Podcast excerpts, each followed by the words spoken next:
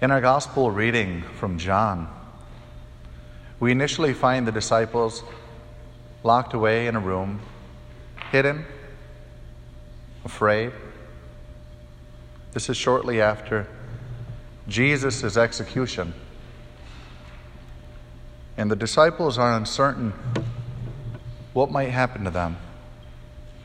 They're fearful that the authorities will also come and arrest them and have them executed.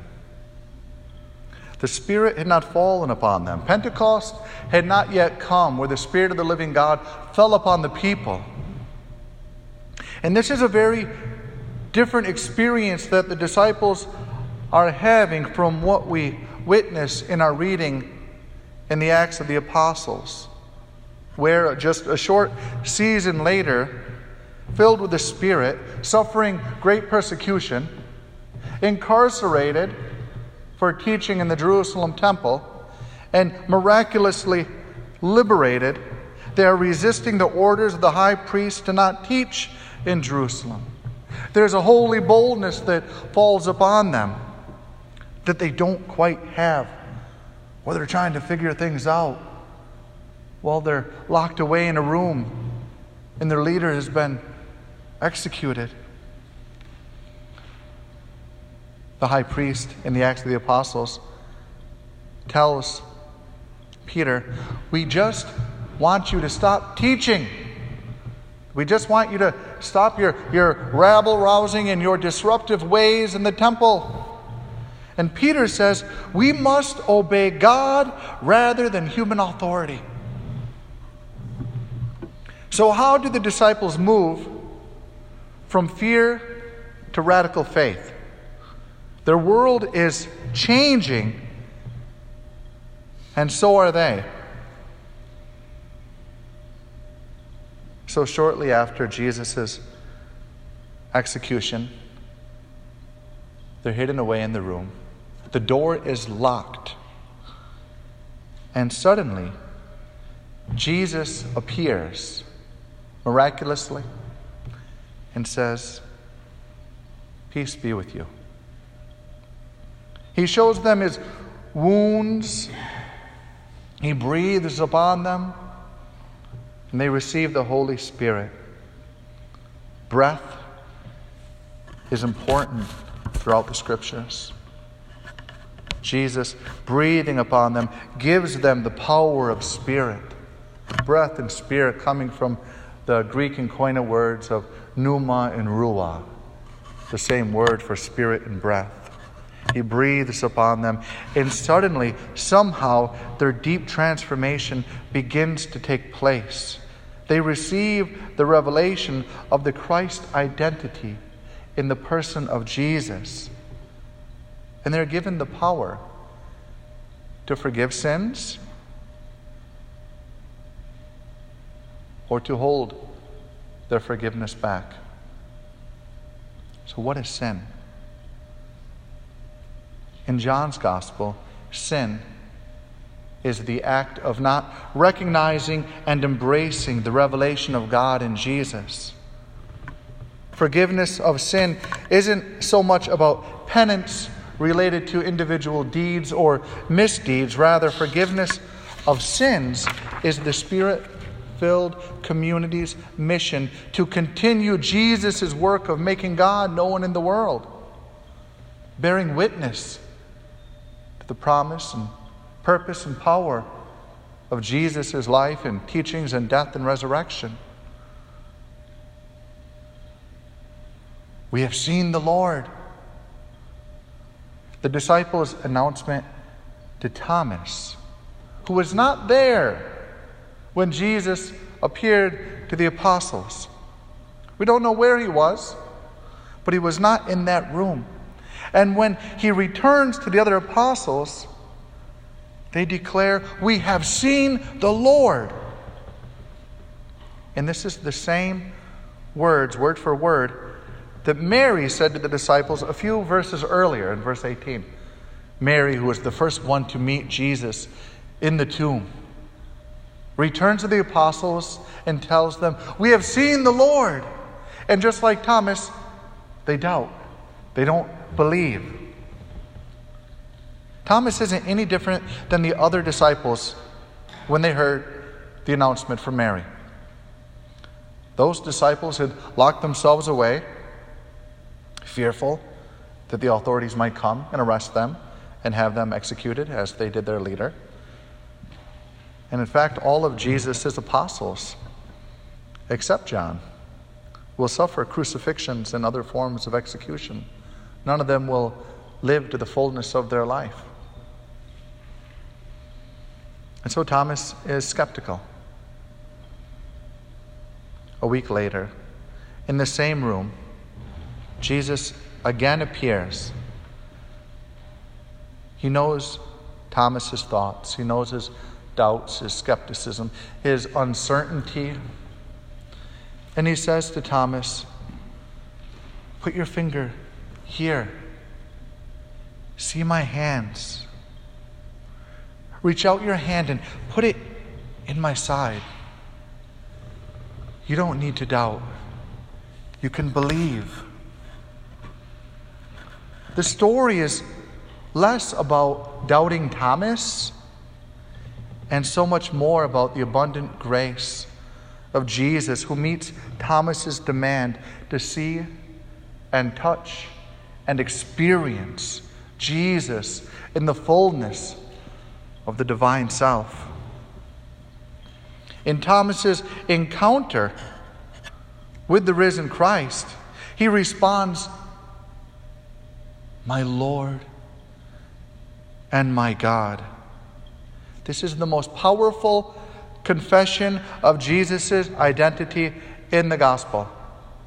People have called Jesus Messiah, Savior, Rabbi, Deliverer. He's been identified as an exorcist, a brilliant teacher, and all of these things.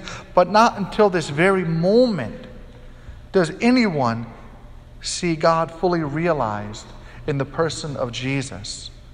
Thomas, who was doubting and skeptical, who has this encounter with the resurrected Lord, is the first to say, My God. There's a historian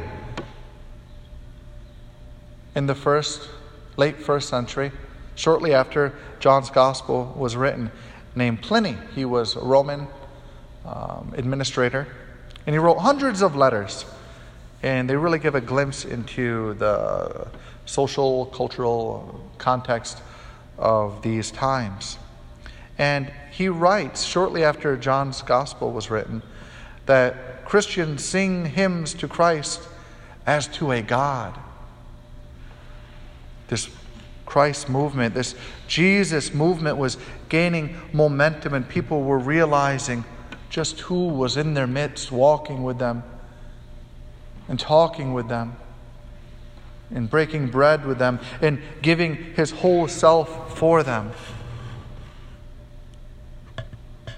Christ's wounds are like what in Celtic spirituality is called a thin place, a surreal physical space where heaven and earth seem to touch. It is a place where the veil between this world and the eternal world is thin.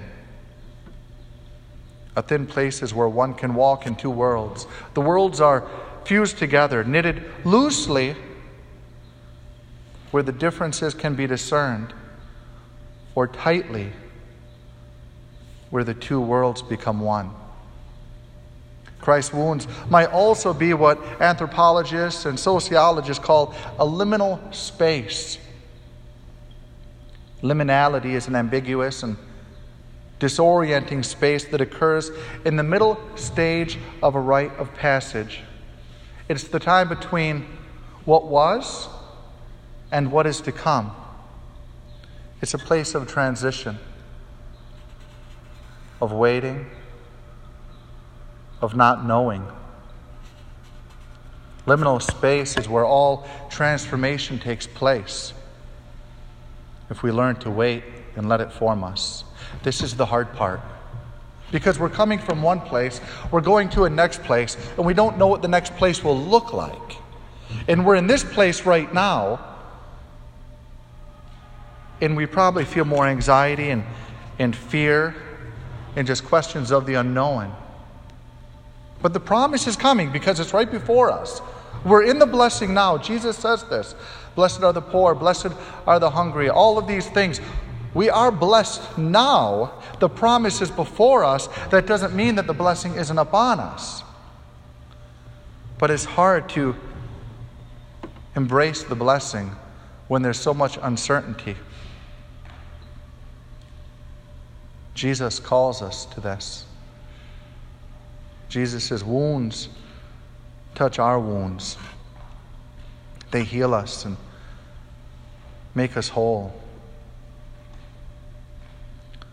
Thomas seeks to reach into this wound, this space where transformation occurs, to transcend brokenness, to find a new wholeness. And it's on the margins where we find this new identity.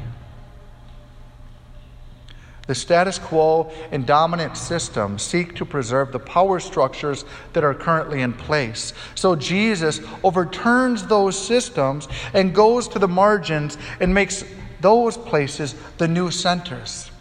This is our gift in postmodernity. Growing up mostly in the modern age where everyone watches television, the six o'clock news, and Billy Graham is America's preacher, and there's one voice for everything and now coming very much into postmodernity where they say that society is fragmented. I don't think that means it's broken. I think it's just a new world that we have to learn to navigate. And this works very well with Jesus' mission to go to the margins and to make those the center. The high and mighty will come down, the humble and those of a low estate will be raised up. The well fed will be sent away, and the hungry will be brought to the table. It's on the margins,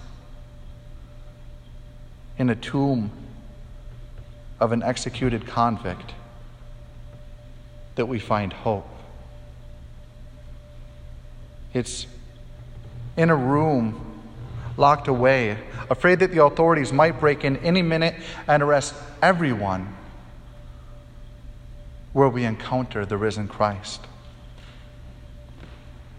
A God who shows us his wounds and heals us and brings us hope in the midst of despair, power in the midst of seeming defeat.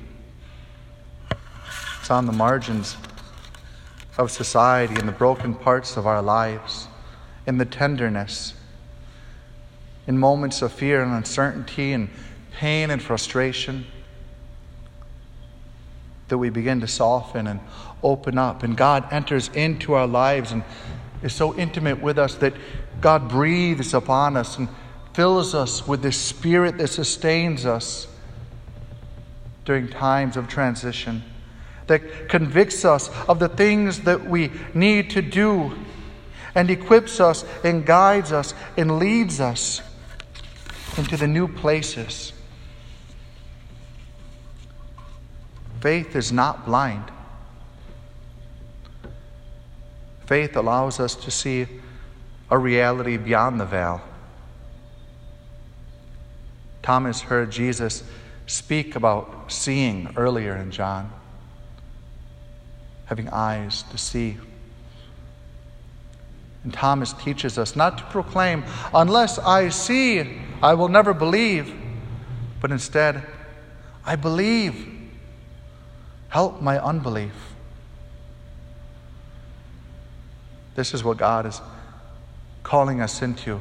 Not certainty, but the beauty of the unfolding mystery of who God is in the person of Jesus, and who God is in those who are on the margins of society, and who God is when we're struggling and suffering and discerning new seasons.